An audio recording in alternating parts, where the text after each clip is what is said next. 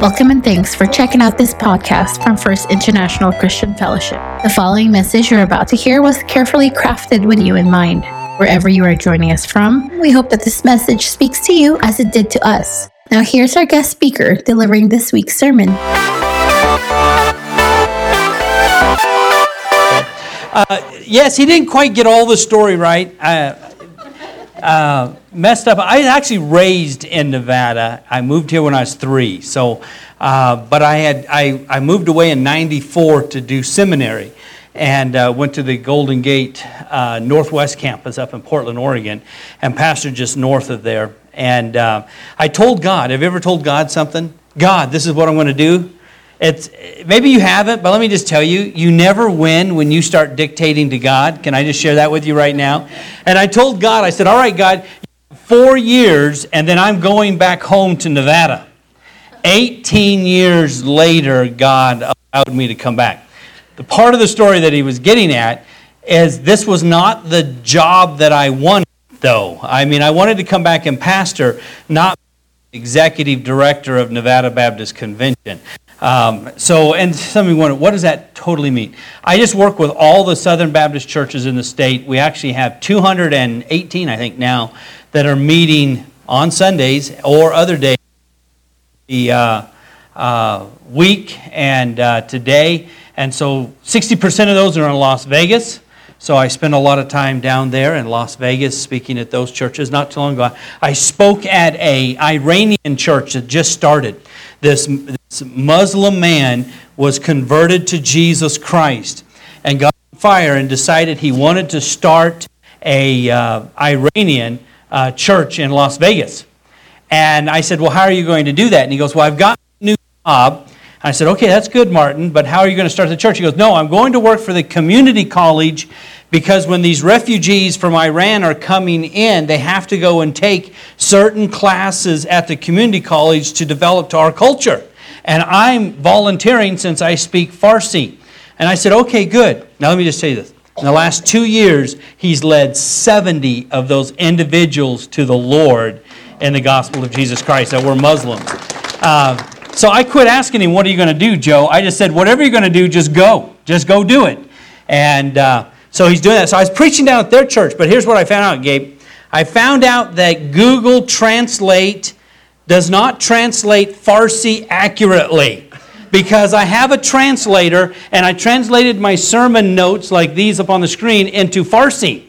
And then I'm up there, and the whole time they kept putting new slides, and they kept pointing out in Farsi, which uh, by the end of the sermon, Joe, I understood what they were saying. What they were saying is, that's not right. That's not right. So finally I told them, take the slides down, forget it. So anyway, but it is a joy. This is one of my favorite churches to come and visit. My wife and I have always enjoyed. I apologize, she's not here. She was on a mission trip in Thailand, and she got back yesterday and uh, she said the guy in front of her was sick the whole flight. Some of you have had those overseas flights, haven't you? And she's like, please don't get me sick. Well, guess what? She woke up this morning with a fever, feeling miserable. And I said, honey, they would love to see you at First International, but they would not love to see your germs. So she says, please uh, apologize. She loves coming here and, and all that. So take your Bibles and open up to Hebrews uh, chapter 2, verses 9 and 10, and also 14 through 18. So kind of we're going to break that up just a little bit. Uh, I love hearing the rustling of pages, but if your Bible's on your iPhone or iPad, that's fine too. I won't get after you for texting during church. If you're on, I did that to my teenagers once. Said, hey, hey, get off your phone. He goes, but I'm reading your scripture. So that taught me a valuable lesson not to do that anymore. Um, but uh, I want you to open up the Word of God. And I get accused sometimes of, oh, you're just preaching a sermon that you've had. You're just preaching because I preach at various places. No, Joe, I, I have never preached a sermon before. I, I'm reading through the New Testament this year. I just hit Hebrews. Uh, Hebrews is such a deep, fascinating theological book. And God spoke to me through this. And then Joe says, Hey, can you preach on Sunday? I said, I've already kind of started a message on this. And so, through my daily Bible reading in the book of Hebrews, it really spoke to me. Some of the words And, and maybe, maybe this sermon is just for me and not for you guys. So just, if that's the case, then sit back and enjoy and listen to my conviction, okay? Uh, but I want you to hear what God has laid on my heart. The title this, oh, can we go back to the title page? I'm sorry, guys. Not quite there yet. I'll let you know. You do not, I know Joe, Joe is just cool. Have you ever noticed that? He just kind of got that cool look about it. It's okay to say your pastor looks cool. He just got that cool look about him, you know. He's one of those you know, smooth, good looking fellers. Well, tonight you're going to have to put up with me, okay? Short, dumpy, round. I'm just not as cool as you are, Joe. Well, Joe's able to do his own clicking. You don't want me to do my own clicking because my thumb gets going and I'm just up here talking to you like snapping fingers and it'll just be going and you guys will be wondering what's going on. So I've asked them to work that. So we're going to work together, okay? You do not want me to touch that button. It'll there, okay? I mean, you don't want me to do that. Joe, you're just slick, you know. Yeah, you got that thing going. I don't have that skill, buddy. I don't have that spiritual gift of clickerness. I know it's in the Bible somewhere, so God gifted those with the clicker, not me. So yeah, you're in that click, aren't you? That's what it is, Joe. oh man. So listen, um, there was a debate going on, and the Christians of this day, we're not sure who wrote this book.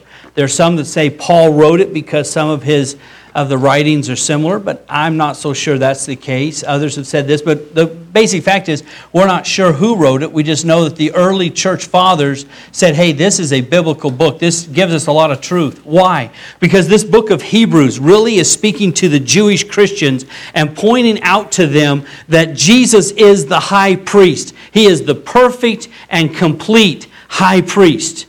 Why was that so significant for Jewish Christians? It was so significant. I'm sorry, I'm moving around. Do you not move around, Joe? Okay, good. I'm sitting there because you got the camera thing going here, and I don't want to, you know. I told you, you're dealing with short, dumpy Kevin, not cool, slick Joe tonight, okay? So the, the Jewish Christians were starting to say, but hey, you know, we were tied up into the law. They were tied up into the customs of sacrifice. And so some of them were trying to think that we still need to hang on to the law. But here the writer of Hebrews is going to be pointing out that, wait a minute, we have the one perfect sacrifice, and his name is Jesus Christ. There's no one greater. We don't need Jesus plus something else. We don't need Jesus minus something else. It is simply that we need Jesus. He is the high priest. He draws it into ancient history, which we all know about, because he spoke of the first Adam, who was the man who was created in perfection but failed to sin. But Jesus is the second Adam, and he didn't fall to sin. He died on the cross for all sin of the world. And so the writer of Hebrews, he gets into some deep theology here, but as I read it, some of the uh, words that just jumped off the pages to me here in chapter 2 this last week really began to give me a picture of three distinct things of, about our lives. If you look at the title, we're going to talk about one great need tonight. We're going to talk about one great fear tonight. And we're going to talk about one great challenge. And I don't want to sit there and tell you that, wait a minute, this is the sermon of all sermons. I just want to tell you that, though, this is wrapped up. If you get those three things down tonight, You've got it. It will help you through the rest of your life, just from what the author of Hebrews chapter 2 shared with us. You see, there were some that were trying to say that Jesus didn't really die physically on the cross, that he was just in the spirit form. They compared him much to an angel, and so you're going to see the writer of Hebrews say, wait a minute, he didn't come in the form of an angel, which, by the way, because he didn't die for angels, he died for mankind. He died for you and me. You see, those angels that never fell out of heaven, that never fell away from God, they don't need salvation because they never left what God had created them. And those that did fall, those that followed Satan, the fallen angels that we read about in hell, listen, there's nowhere in the Word of God a promise for them to find salvation. Salvation is offered to God's creation. So that's the issue that he's, that he's uh, dealing with here in writing this. Now, listen, I, I want to put an asterisk to this sermon. I have pastored for 30 years, well, over 30 years now, but I mean, I pastored a church for 30 years, planted two here in Nevada, revitalized one up in the state of Washington. attended seminary, have my master's degree, which, like Paul, means nothing really without God. But I have to admit that there are some mysteries in God's Word that I simply sometimes have to just accept because they blow my mind. How about you? Now, I'm worried about Christians that never get their mind blown by the Word of God. Can I just tell you that right now? Because I'm going to tell you, there's some mysteries that I just don't fully understand. I could preach about and share with you about the Trinity, but can I just explain something to you? I don't grasp everything about the Trinity. But there's certain times I'm just going to have to say, you know what? God knows it. He designed it. Uh, my mind and His mind are not the same. And it's okay, ladies and gentlemen. Listen, you're never going to not understand something and then God go, wow, I didn't get that either. God's never up there go, wow, I did not see that one coming. He knows it all and He knows our capabilities. And there's just some things that I have to sit there when I'm, especially when I'm reading through books like Revelation, when I'm reading through the book of Hebrews when I'm reading through some other very symbolic Song of Solomon, other books like that, uh, that I just have to kind of go, wait a minute, God, I don't quite grasp that. I don't quite understand that. But these three things tonight, I think we can all get a grasp. You see, God wants to be known. You know, I, I had a, a professor once tell me, Kevin, because I wanted to know everything, Joe. I just thought, well, I should understand all this. And he goes, and I'd say, well, what if this happened? And he'd say, Kevin, the Bible doesn't tell us everything we want to know, just everything we need to know. You guys get that? You know, the toughest question I've ever been asked was by a child in vacation Bible school. You want to know what that question was? Did Adam and Eve have belly buttons? I don't know. I have no clue. They were not born of a woman. They didn't have the, the cord attached. I don't know. Maybe God created them and then treated them like the Pillsbury Doughboy and went, you know, I don't know. you know, I don't know if they had belly buttons. But it was like Stump the Pastor Day, and this little kid came up and said, Did Adam and Eve have belly buttons? And I, I, I just wanted to say, Your parents put you up to that because I'm literally going, uh, I don't know. We don't know. I'm sure when you get to heaven, if you want to lift up their shirt and look, I don't know. You can see if they had belly buttons. I have no clue. But there's just many mysteries. But this I get and I understand. You see, today we're going to take a closer look at three major areas in every human's life, and I believe we all struggle with these areas. Jesus did not uh, did a, a, a perfect and complete way provide for these issues. These major areas, as you see on the screen, is one great need. That's the sin of issue. Uh, we're all born into sin, for all have fallen, for all have sinned. If you're sitting here today and, and you've never given your life to Jesus Christ, the first and foremost thing you must come to an understanding is I am a sinner in desperate need of Jesus Christ. We cannot save ourselves. There's nothing that we can do to inherit heaven and salvation. Our works are not enough, according to Ephesians. We're not saved by works, lest man should boast. We are saved, it says, by grace through faith. That's an issue we all have. You're born on this earth, you have an issue with sin. How about one great fear, the fear of death? We're going to talk about how for from the beginning of time, this has been one of Satan's tools against every one of us. It amazes me how many people are fearful of death, constantly fearful, and what Satan does to put us in fear all the time. And Christians sometimes, even though we who are promised eternal life, spend too much time in fear. And the third issue is one great challenge, and that is we all struggle with temptation. Come on. We all struggle with temptation, don't we? I don't care who you are. I don't care if you're Pastor Joe. You struggle with temptations, right, brother? Yeah. So do I.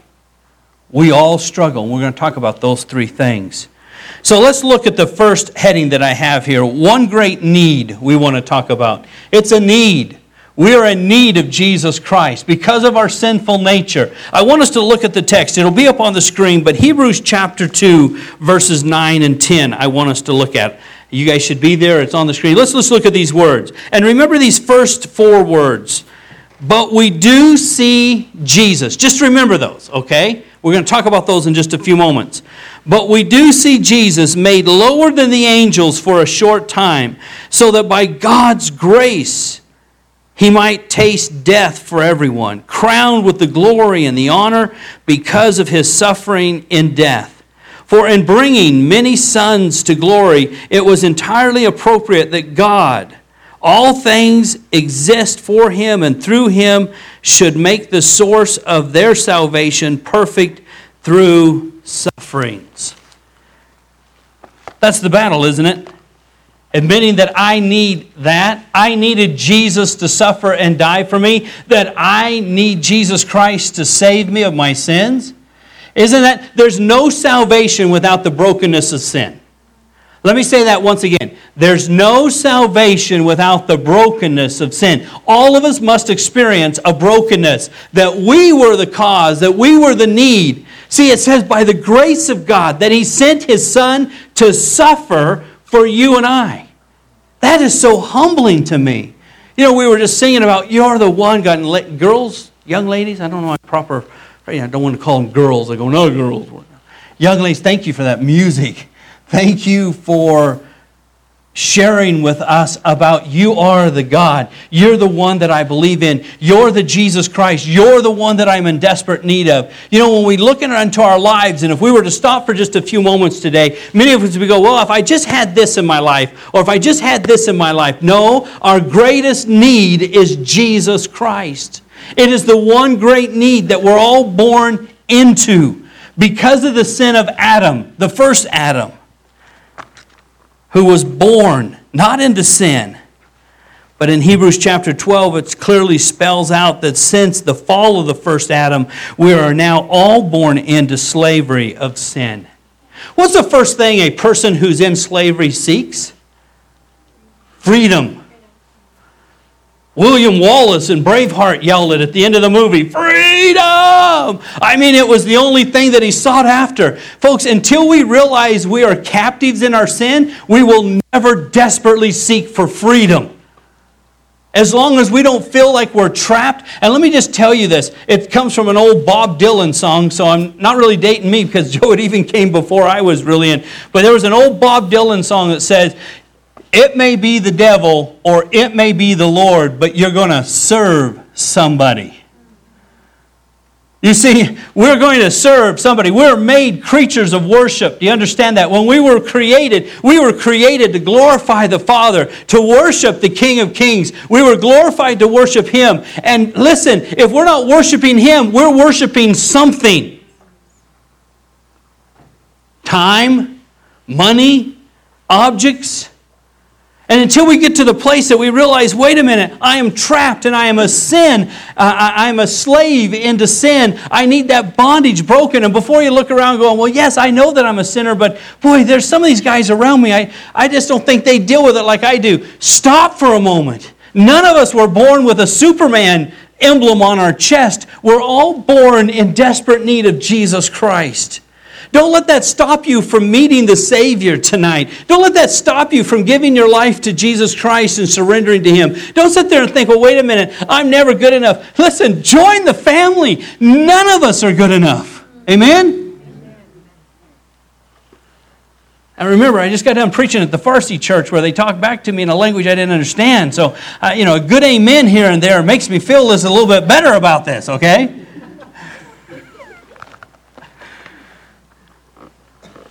Adam ceased being a king and became a slave when he turned his back on God. So, with any, as with any slave, the major question that comes to mind is how do I become free? You guys remember those first few words in verse 9? What did it say there? Say them out loud with me. But we do see who? Jesus. Say it out loud again. Jesus. Okay, now I want you to look at this next verse. Over in, in, Hebrews chapter 12, probably a more famous verse that you might have.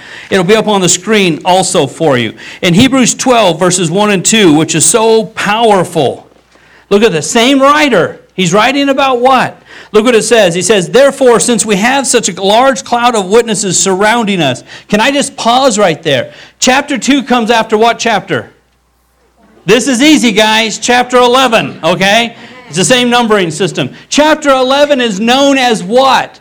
The great faith chapter. It's the chapter where the writer begins to say, and by faith, Abraham, by faith, Enoch, by faith, Rahab, by faith, he goes on and on and on. And then in chapter 2, he comes up and he goes, Hey, because we have this great cloud of witnesses around us, who's he referring to? All those great men and women of faith before. Many say that he was comparing it because uh, of course, the Greeks were in charge, uh, very much powerful at that time. And what were the Greeks known for but for the Olympics? And if you study the ancient history of the Olympics, the former champions would all come out at the top of the stadium, at the very top, and they would surround and they would all be dressed in whites and so some would say that it would be look like looking at this great cloud of witnesses then let us run and it was supposed to be an inspiration to the other athletes as they looked up and they saw their past heroes and they went, wait a minute, I'm going to do my best. I'm going to run the race. I'm going to throw the disc. I'm going to do all those things. That's literally what it was a comparison to. Let's go back to this. Therefore, since we have all this such a cloud, a large cloud of witnesses surrounding us, let us lay aside what? Every weight and every sin that so easily ensnares us. Let us run with endurance the race that lies before us. Now, verse 2 is so key.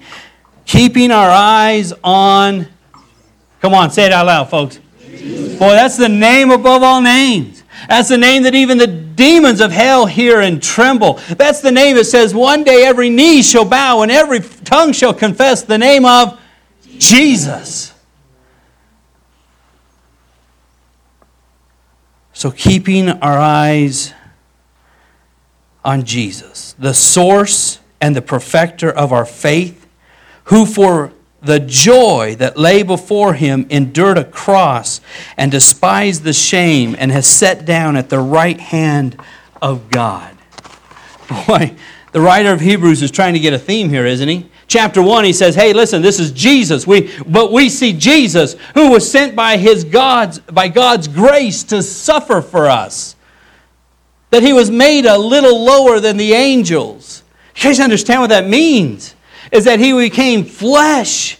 And because he came flesh, he took our place on the cross. He, he died for us.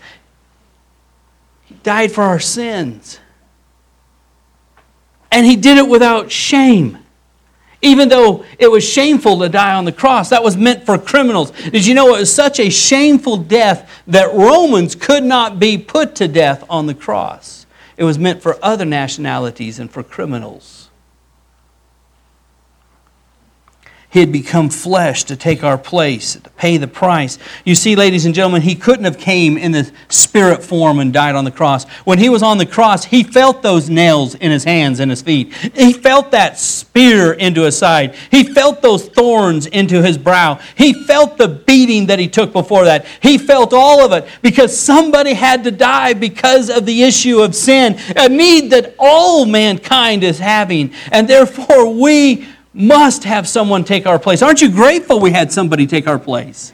That you and I don't have to face that. You see why I can say one great need, we all had that need. And even though he was made lower than the angels, and I love that phrase there in the text of verse 9, he says, for a short while. He didn't stay that way, did he? no.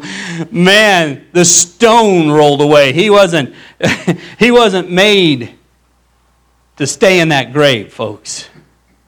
Yeah, I, I don't know, but come on. I, I have this, well, some of you already know. I have this warped sense of imagination. I, my mom to this day still says, but could you imagine what it was like on that day when the resurrection came? Could you imagine the power and the force? That stone was not rolled away by man. Man cannot roll it away. Even the women who went to put spices on Jesus' body were wondering, well, how are we going to get in there? But when they got there, it was rolled open. There was, there was resurrection. Folks, I want to tell you, when we have resurrection in our life, we have life. The issue of sin is dealt with. There's power.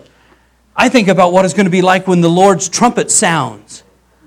Oh man, there's days in Nevada, which you guys know what I'm talking about. When you're driving down the road and it's kind of raining around, but there's just that one funnel of sunshine that comes down through. You guys know what I'm talking about? And you're looking at it, just looks beautiful, doesn't it? It just comes down. And, and it makes me think of Revelations or it makes me think of Thessalonians when it says, and, and the clouds in the sky will be rolled back and a trump of the Lord shall sound. There's times I catch myself turning my radio down to make sure I don't miss that blowing of the trump. You know what I mean?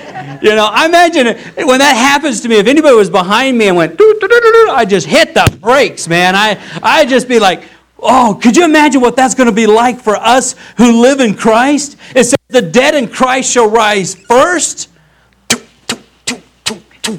Oh, man. And then us who remain will be caught up in the air by the, the power of an almighty God. Folks, you won't be thinking about what you're going to do the next day. I, re- I remember when I was in college and seminary, there's days I used to pray right before finals, Lord, come now. you know? So I don't have to face this exam anymore. oh, I don't have to take that final. That's awesome, Lord. Thank you, Jesus. You excited about that day? Come on, you excited about that day? I am. Are you ready for it? I am. I want to tell you, the world that we live in is an ugly place, is it not? Evil is called good, and good is called evil now.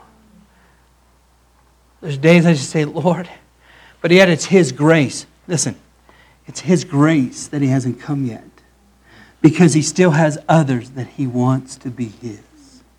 So by us staying is not. What, what did Paul say?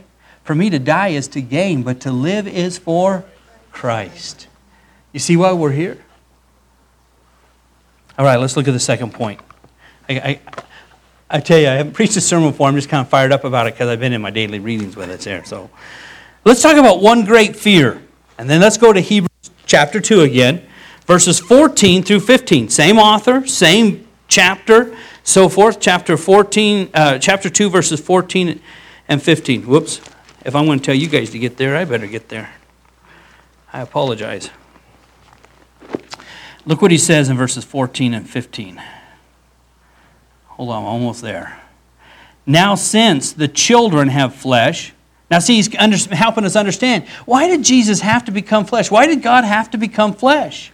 Well, because we're flesh and he died for our sins, but he goes further. Now, since the children have flesh and the blood in common, Jesus also shared in these so that through his death he might destroy the one holding the power of death, that is, the devil and to free those who were held in slavery all their lives by the fear of death. So, what is the, the one great fear? Death. Boy, it scares us to death. People are so fearful of dying, aren't they? I want to tell you, I've been by the bedside of a committed, trusted believer in Jesus Christ, and it's a sweet place to be. Oh, I'm ready to go, Pastor. My dad, when he was going, he goes, Son, don't, don't worry about me. Soon I'm going to be with Jesus. I'm going to be with Jesus. It's going to be okay. And then I've been at the bedside of someone who didn't know Jesus Christ, dying of cancer, clinging to my hand. Please don't let them let me die. Like it was the doctor's options, and they were fighting for that in such a way. And I, I had to try to help and share with Jesus Christ with this individual, but he would not believe.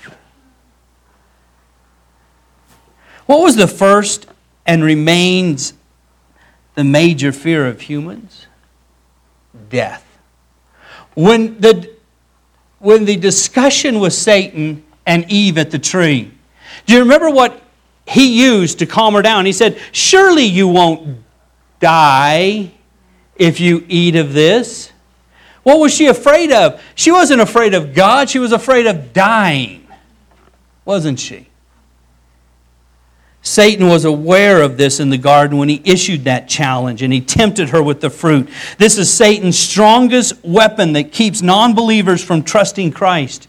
Oh, we're so fearful. Well, what will other people think of you if tonight you gave your life to Jesus Christ? Some of you quickening in fear, knowing that you need to give your life to Jesus Christ. But boy, we're just fearful of making that commitment. And Satan's going, boy, you don't want to do that. Boy, it's fearful. Boy, he puts fear and he strikes us with that, doesn't he? You know what we'll think if you gave your life to Jesus Christ? Praise God. There's another one who has said no to sin, no to Satan, and given his life to Jesus Christ. Well, if I confess and give my life to Christ, they'll all know what a wicked sinner I am. Listen, can I just can I shatter your thoughts for a moment? We already know we're all wicked and are in need of Jesus Christ, right? Is there anyone here going, hey, listen, most of us are like the Apostle Paul. If I was to ask you, you would say, but I am the chief of sinners. Because we know our own sins, don't we? It's humbling when we look at our own sins. Don't, don't be like me, be like Jesus.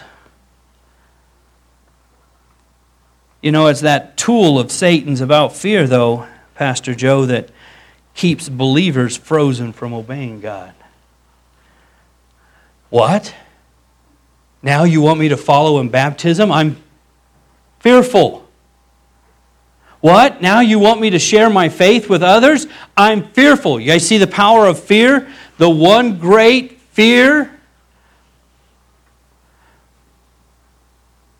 I once had a man come say, Well, I don't want to go to that part of Reno and share Jesus. It's dangerous there. Where did the disciples go but where it was dangerous? Who is our God? Folks, why do we set and tremble over things? Of, of, of, you read a list of service. Well, oh boy, I'd like to work with kids, but I'm fearful I don't know enough. Do you understand who your God is? Now, this will date some of you a little bit. Younger generation, you probably don't remember Mighty Mouse. Do you guys remember the cartoon? Some of you, here I come to save the day. Come on, you guys with me on that one? Yes, Mighty Mouse. You didn't know I had that talent in me, did you? I can't use a clicker, but I can sound like Mighty Mouse.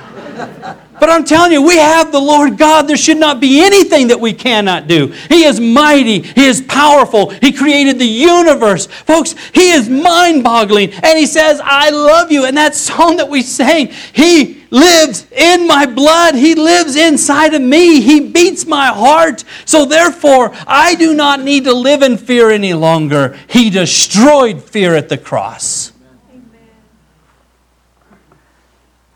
Even though Satan does not have the absolute power of death, as we know because of Job, remember he had to go and ask. He uses as a tool to perfection, though, doesn't he?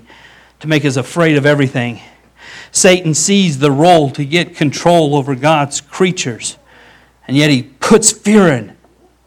I've seen so many churches sometimes that, that God says, go in this direction, and they're fearful. Oh, what would it mean of us? Don't you understand? We have an almighty God. There should be nothing to fear.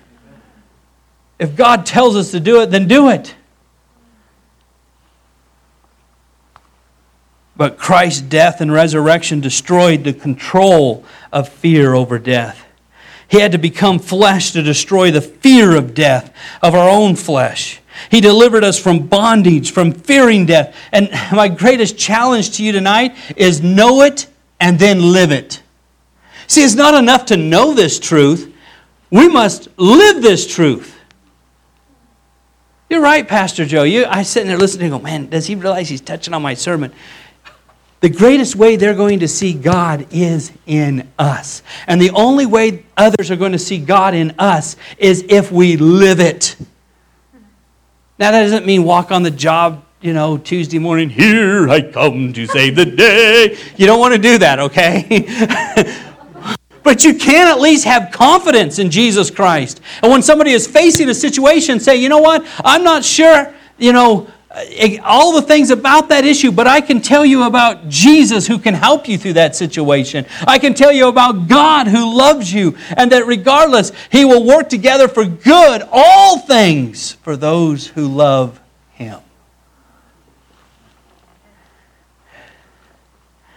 You see, he did not take the form of angels because they didn't need him. They weren't the promised. We were. It's amazing. Right now, we're lower than the angels. But when we get into heaven, we'll be higher because we're the chosen children of God who have been washed by the blood of Jesus Christ. Look at 1 John. Look at the screen, if you would. 1 John 4.18. We're talking about fear, right? One great fear. 1 John 4:18. There is no fear in love. Instead, perfect love drives out fear because Fear involves what? Punishment. A few verses before that, it says, We love him because he first loved us. You want fear cast out of your life? Get wrapped up in the love of Jesus Christ.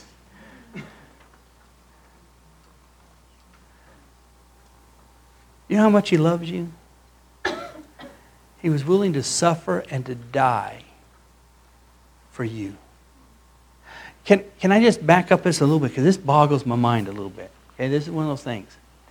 Not only did he come down here to die, but that meant he, Pastor Joey, had to leave heaven to do that. Now, when I said the world that we live in is pretty ugly and dark, a bunch of you said, yes. You agree with me, right? Well, I, I don't get this world. Do you get this world? the things that are taking place, and they're calling it good. The breakdown of the family unit, the, the, the sanctioned of marriage between a man and a woman destroyed, the issues with children. I read over and over again of women, uh, of women and children who have been abused or molested, and, and I've seen what damage that has done. I, you know, or you see these children who are killed by someone, and, and you've been reading, you guys been reading right, lately about the families who have nine, eight, ten children, and they, they've been abusing them in their homes, locking them up, you know, in closets, not feeding them. Not Guys, I can't wrap my head around that. I have four children, and I could never imagine doing something like that to a precious child. Can you? I, I don't, I don't get it. And yet, Jesus was willing to leave the perfection of heaven and come to this ugly, sinful world that we live in for you and me. Now, that's got to blow our minds. Just, you know, get the goosebumps a little bit. That's got to make you just go, whoa. You know? Because I don't know if I would leave any place like perfection for this place. You following me here? Knowing that he would be rejected and despised. He knew it. And knowing that he was going to be put on the cross, knowing that many of his disciples would leave him, yet he still stayed with them. Knowing that Peter would deny him three hours after that famous in the garden moment, and yet he still loved Peter. Folks, you see why perfect love casts out all fear?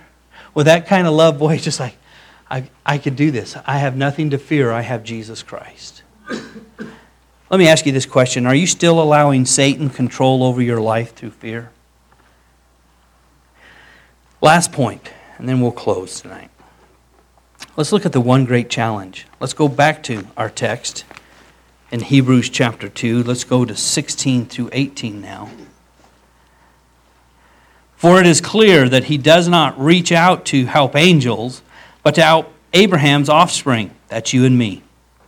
Therefore, he had, uh, he had to be like his brothers in every way so that he could become, listen to these words, merciful and a faithful high priest in service to God to make propitiation for the sins of the people.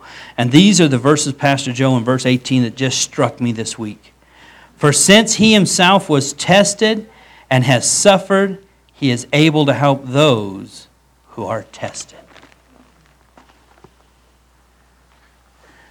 Knowing that we are now slaves to sin, Jesus knew temptation would be an issue in our life. Even the Apostle Paul said, Those things I don't want to do, I do, and those things I want to do, I don't do. He says the old nature and the new nature battle. So, Christian, it doesn't mean that as soon as you're saved, you no longer have temptations. It just means it's a constant battle until Jesus comes, right?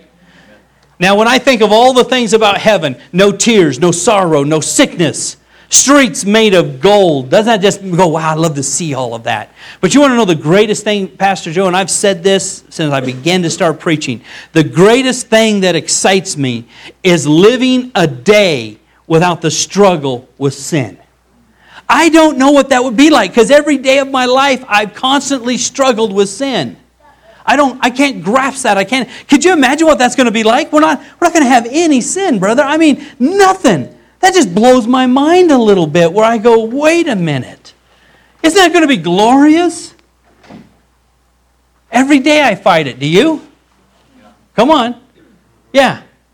Oh, and by the way, it's not a sin to be tempted, it's a sin when we fall into temptation. So don't beat yourself up for the temptation. Seek forgiveness if you fall into temptation. Temptation's out there.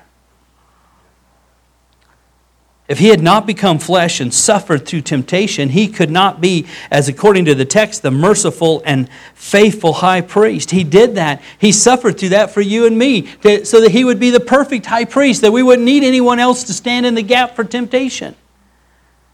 God knew that his children would need a sympathetic priest to help us in our weakness. And Joe, this is where it got me because so often when I deal with temptation, I beat on myself.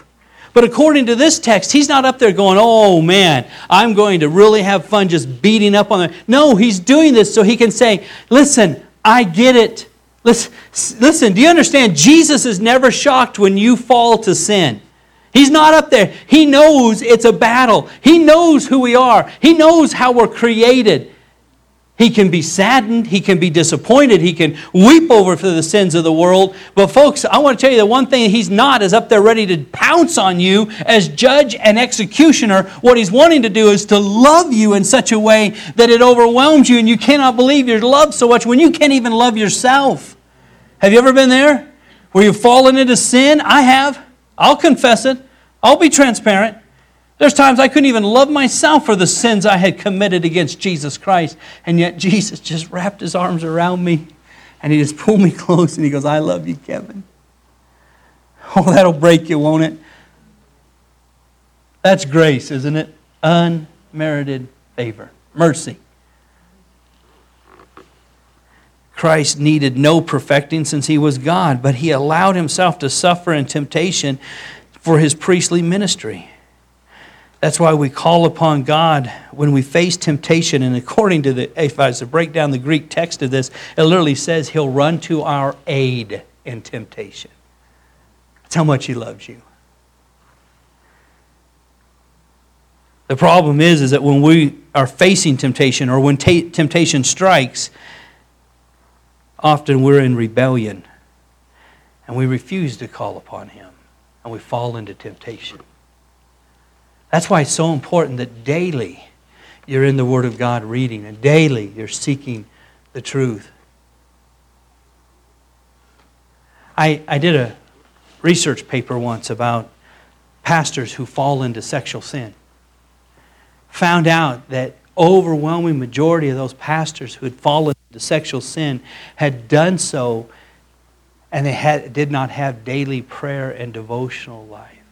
Well, folks, when you separate yourself from God and you're not close to the one who has given you so much, when the challenge, the great challenge of temptation comes, you have nothing to lean on. This is a great. Is there anyone in this room that's never faced temptation? I want to know because you're having a temptation to lie right now, okay? I will challenge you on that one. We all face it, amen? Come on. Amen. We justify it. But we have someone who died for our temptation. Isn't that amazing?